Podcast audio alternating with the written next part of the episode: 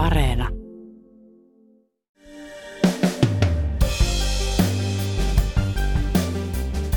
Venäjän yli sata päivää kestänyt sota Ukrainassa on nostanut pintaan pelon, joka ei ole koskaan täysin poistunut, mutta ollut pitkään taka-alalla.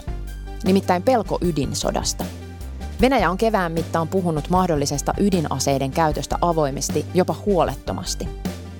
Pelastusneuvos Janne Koivukoski on tehnyt pitkän uran väestönsuojelun saralla, ja uutispodcastissa hän kertoo, miten ydinsotaan varauduttiin kylmän sodan aikana ja miten nyt.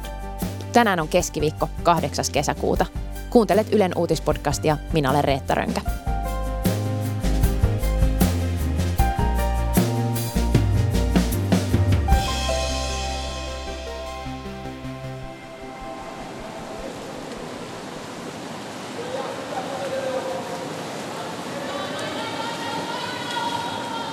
Noi altaat, ainakin suurin osa niistä tyhjennettäisiin.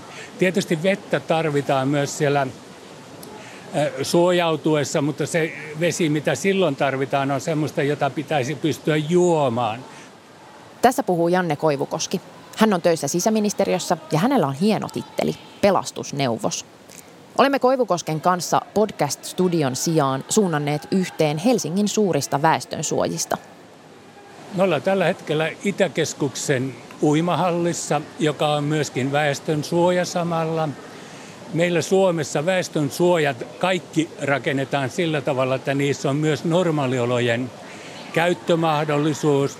Me ollaan lähdetty siitä, että pelkästään väestönsuojatarkoituksiin ei ole mitenkään kannattavaa rakentaa väestönsuojaa, vaan niille pitää aina löytää joku semmoinen normaaliolojen hyötykäyttö ja näitä uimahallityyppisiä väestö, tai semmoisia väestönsuojia, joissa uimahalli on, niin näitä on ympäri Suomea muutamia. Ja nämä on tämmöisiä isoja yleisiä väestönsuojia, jotka on tarkoitettu tässä ympärillä olevien ihmisten suojautumiseen, jos ei heillä omassa talossaan ole väestönsuojaa. Koivukoski on käynyt täällä ennenkin, ei vain uimassa, vaan esittelemässä suojaa ulkomaisille vieraille jo rakennusvaiheessa Ysärin alussa. Itäkeskuksen väestönsuoja toimi aikoinaan malliesimerkkinä. Tosipaikan tullen Itiksen uimahalliin mahtuisi turvaan 3800 ihmistä. Vesi myös sitoo jonkun verran sitä lämpöä, mitä ihmisistä tulee, niin sen takia e- en usko, että ihan kaikkia altaita täällä tyhjennettäisiin, mutta suurin osa tyhjennettäisiin.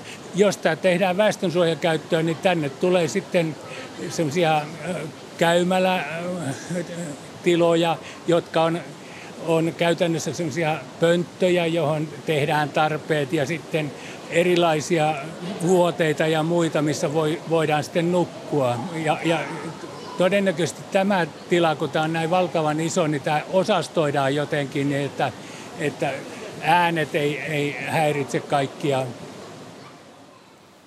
Uimahallissa on kieltämättä lämmin ja siirrymme maanalaisesta kuumuudesta ja huminasta kesäiseen päivävaloon juttelemaan – mistäs muusta kuin ydinsodasta. Se on tänä keväänä tuntunut taas inhottavan ajankohtaiselta teemalta.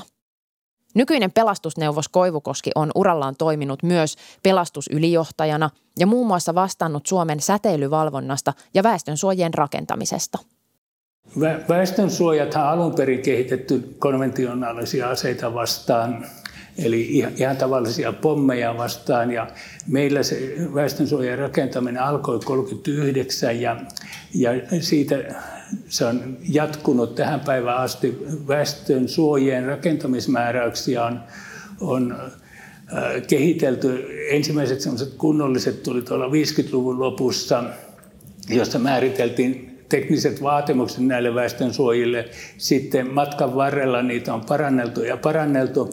Ja sitten havaittiin, että tämmöinen konventionaalista asetta vastaan oleva väestönsuoja suojaa myöskin ihan hyvin myöskin säteilyltä ja kemiallisilta aseilta, jos sinne laitetaan ilmasto, hyvät ilmastointilaitteet.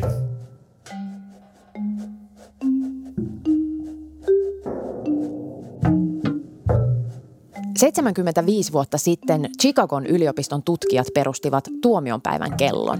Kansainväliset ydintutkijat ovat jo vuosikymmeniä osoittaneet kellolla, miten lähellä maailma on keskiyöksi merkittyä tuhoisaa ydinsotaa.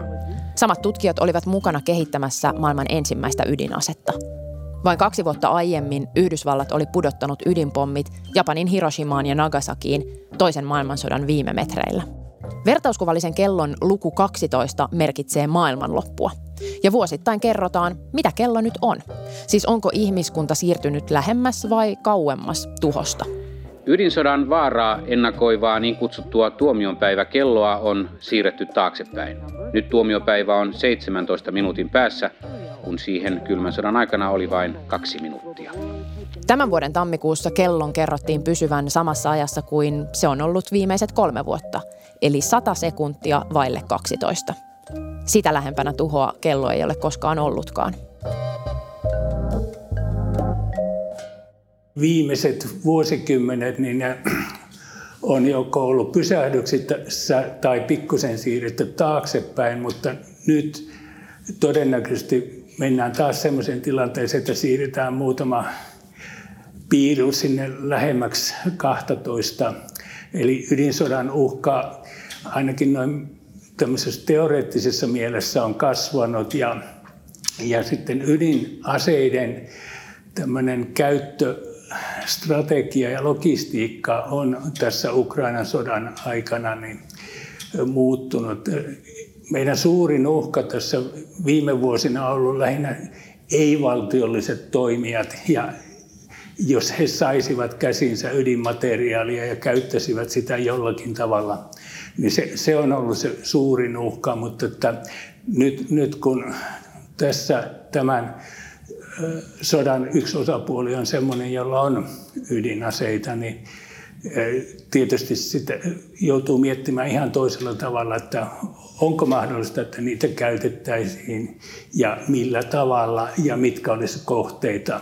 Ydinajan ikoniksi kutsuttu tuomiopäivän kello luotiin aikana, kun ydinsodan uhka oli tuntuva.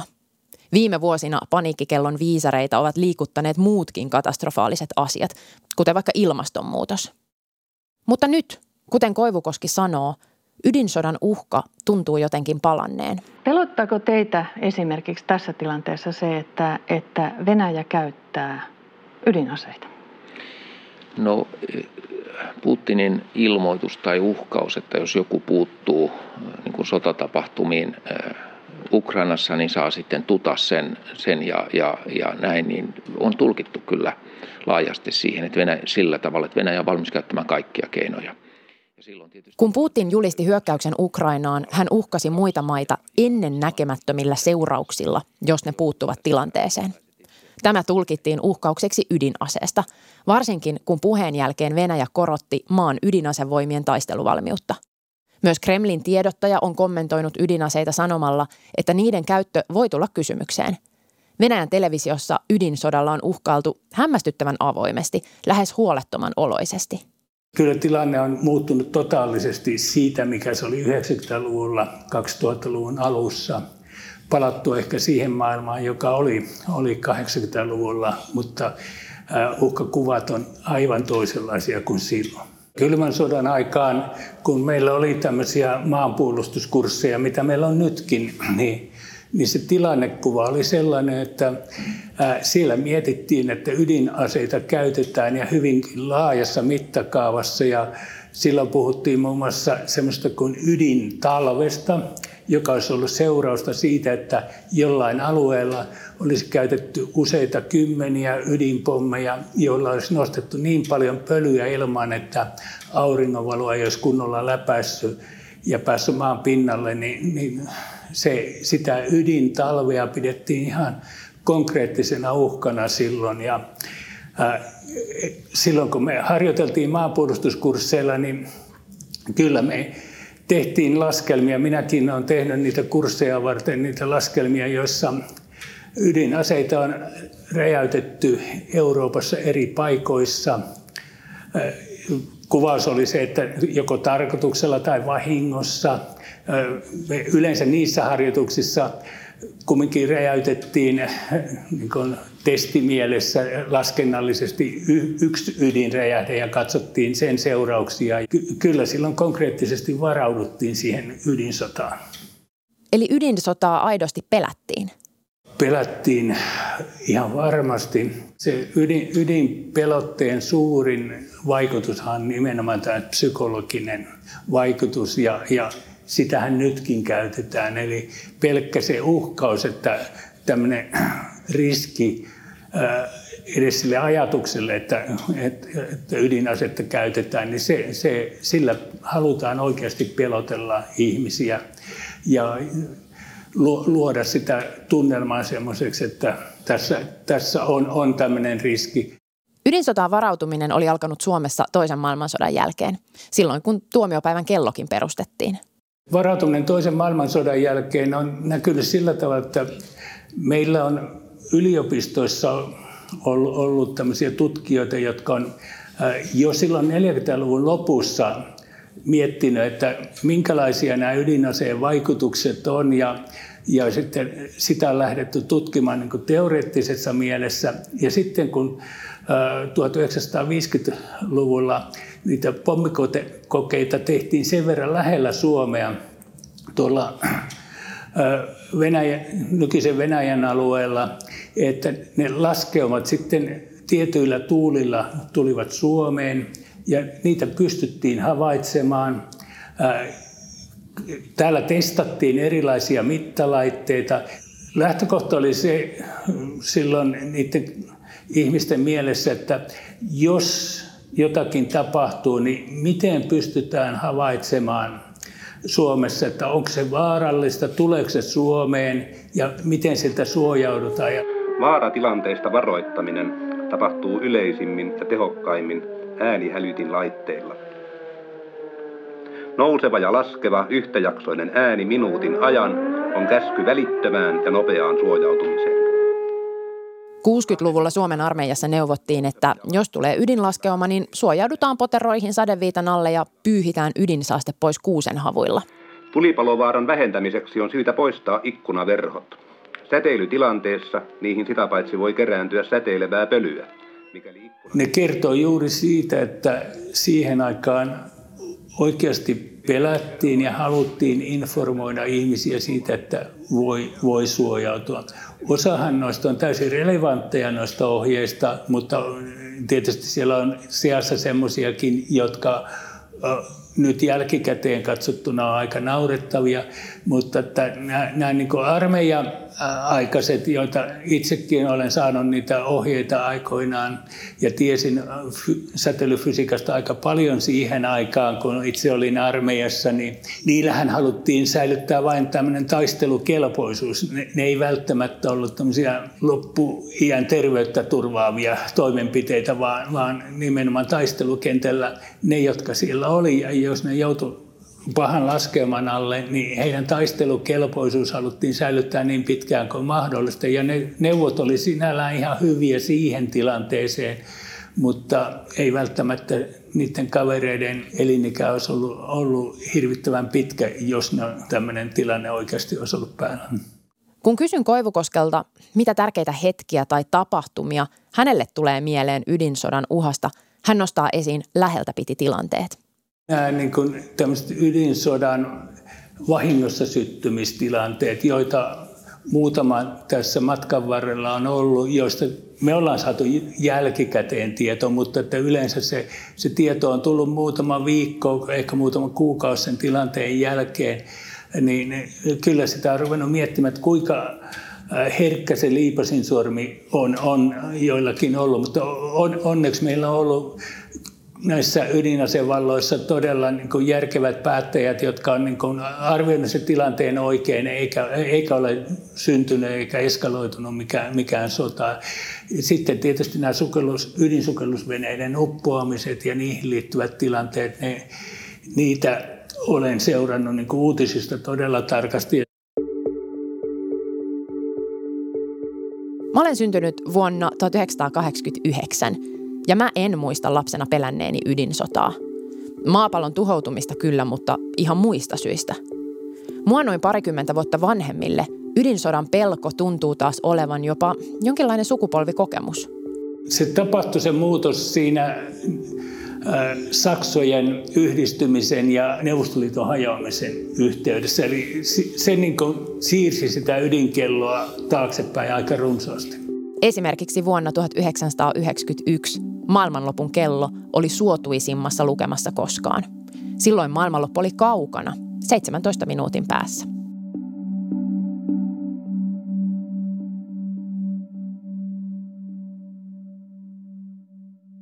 Taannoin Janne Koivukoski väitteli vielä säteilyfysiikan tohtoriksi. Väitös koski yhtä hänen uransa ja koko historian merkittävää tapahtumaa. Neuvostoliitossa viikonvaihteessa sattuneesta ydinvoimala-onnettomuudesta on kerrottu ensimmäisen kerran yksityiskohtaisia tietoja hetki sitten Moskovan television uutislähetyksessä.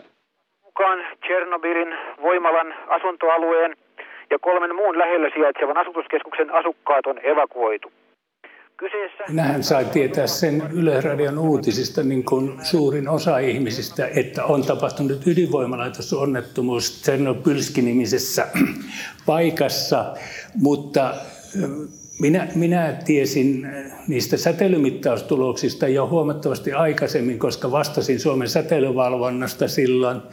Ja sain, saimme puolustusvoimien mittarista sunnuntai-iltana ja silloin maanantaina – aamupäivästä meidän omista mittareista.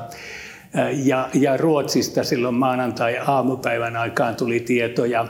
Ja yksi työkaveri silloin esitti semmoisen villin teorian, jota en oikeasti meinannut uskoa, mutta joka osoittautui sitten ihan oikeaksi arvaukseksi, että ää, tämä tilanne voi olla peräisin jostain hyvin kaukaa tapahtuneesta ydinonnettomuudesta tai ydinvoimalaitosonnettomuudesta. Ylen arkistoista löytyy vuodelta 1986 myös nuori Koivukoski itse kommentoimassa tapahtumia. Ja te sanotte näihin väitteisiin, että Suomessa on mitattu Länsi-Euroopan korkeimmat radioaktiivisuuspitoisuudet. Itse saamistani ulkomaalaisista arvoista päätellen, niin näillä väitteillä ei ole mitään pohjaa. Meidän arvot on täysin vertailukelpoisia ruotsalaisten arvojen kanssa. Ja tämä laskeumatilanne Ruotsissa ja Suomessa oli suunnilleen saman. Tietoa onnettomuudesta tuli viipyillen, mutta Koivukoski painottaa, että Suomessa viranomaiset kertoivat tilanteesta avoimesti ja mahdollisimman nopeasti. Hän muistuttaa, että tuolloin käynnissä oli myös virkamieslakko, eli esimerkiksi Ilmatieteen laitoksella ja Säteilyturvakeskuksessa oli henkilöstövajausta, eivätkä esimerkiksi virastojen puhelinkeskukset toimineet. Neuvostoliiton puolella tietysti niin tiedotuspolitiikka oli sellainen, että onnettomuus ei ole mikään uutinen. Niin, niin, niin tästä johtuen siellähän peiteltiin, mutta Suomi oli ensimmäinen maa, joka sai virallisen tiedon tästä onnettomuudesta. Ja se tuli suoraan uutislähetykseen äh, vielä sen puoli yhdeksän uutisiin niin, että juuri sen takia se, se paikkakunnan nimikin oli siinä ensimmäisessä uutisessa Tsernobylski, kun sitä ei ehditty tarkistaa, mutta, mutta sieltä saatiin ihan erikseen lupa välittää tämä tieto ja se niin kuin ensimmäisenä tiedotusvälineenä maailmassa Yleisradio sen välitti, mutta tietohan oli muualla tullut, saatu erilaisten vakellusatelliittien ja muiden kautta. Et, ja, ja joku tiesi asiasta kyllä enemmän kuin me siinä vaiheessa. Tänä keväänä Tchernobylin ydinvoimala-alueella on taisteltu. Sodan myötä on pelätty sekä Ukrainassa olevien ydinvoimaloiden että Venäjän ydiniskulla uhkailun vuoksi. Monet asiantuntijat arvioivat, että Venäjä tuskin oikeasti käyttää ydinaseita Ukrainassa. Mutta avoin uhittelu luo pelkoa ja saattaa muuttaa sitä, miten jotkut muut maat suhtautuvat ydinaseisiin. Se voi lisätä ydinaseiden houkuttelevuutta ja varustelukierrettä. Miten paljon tehokkaampia nykyajan ydinaseet ovat kuin toisessa maailmansodassa käytetyt? Ydinaseet on hirvittävän paljon tehokkaampia kuin Hiroshima ja Nagasakin aikana. Ne olivat ihan pikkupommeja verrattuna näihin nykyisiin, mutta se kynnys sitä myöten on myöskin kasvanut, että, että mihin semmoista tehokasta asetta käytetään. Ja sitten kun puhutaan taktisista ydinaseista, niin, niin niitä on mietitty nimenomaan niin kuin sotakenttänäyttämön aseiksi, mutta että vielä semmoista tilannetta ei ole koskaan syntynyt, jossa edes harkittaisiin, mutta varmaan molemmilla suurvalloilla on suunnitelma siitäkin ja minkälaisia aseita, aseita käytetään. Ja nämä ennustejärjestelmät ja niin kuin ballististen ohjusten torjuntajärjestelmät, nehän on kehittynyt hirvittävän paljon ja kiristivät tilannetta aikoinaan, kun niistä ensimmäisen kerran ruvettiin puhumaan. Mutta mikään järjestelmä näistä ei ole äh, sataprosenttisen varma. Eli äh, niitä ohjuksia ja kärkiä lähetetään sekä oikeita että vääriä ja, ja molemmilla näillä suurvalloilla ja sekä Kiinalla on varmaan niin arsenaalia niin paljon, että, että jos päädytään siihen, että joku käyttää, niin äh, takuulla joku räjähtää ihan siellä kohteessa, mihin se on tarkoitettu. Miten Suomessa ydinsodalta voi sitten suojautua?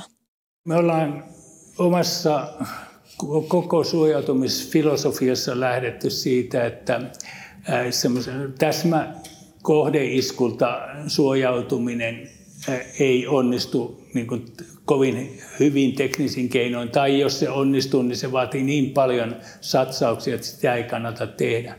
Me, meidän koko suojausjärjestelmä perustuu tällä hetkellä semmoisen niin kaukolaskeuman ja, ja harhautuneiden ohjusten aiheuttaman uhan suojautumiseen. Eli, eli voimme suojautua, jos se tulee jostain kauempaa sen, että emme ole sen ydinaseen varsinaisessa niin kuin kohteessa, vaikka tiedämme, että Suomessakin ydinaseille on ollut kohteita ja on varmaan nytkin, joihin ydinaseita on, on suunnattu ja maalinnettu, mutta semmoiselta niin täysosumalta emme yritäkään suojautua.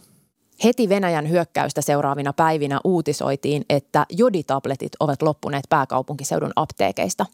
Suomalaiset siis selvästi miettivät suojautumista. Koivukoski muistuttaa, että tableteista on hyötyä erityisesti ydinvoimalla onnettomuuksissa. Ydin räjähdystapauksessa se hyöty on, on pienempi. Sielläkin vapautuu radioaktiivista jodia, mutta suhteessa niihin muihin radioaktiivisiin aineisiin vähemmän. Että siellä muut radioaktiiviset aineet rupeavat olemaan merkitseviä. Eli kannattaa suojautua sen takia sisätiloihin tai sitten pahimmassa tapauksessa väestönsuojaan.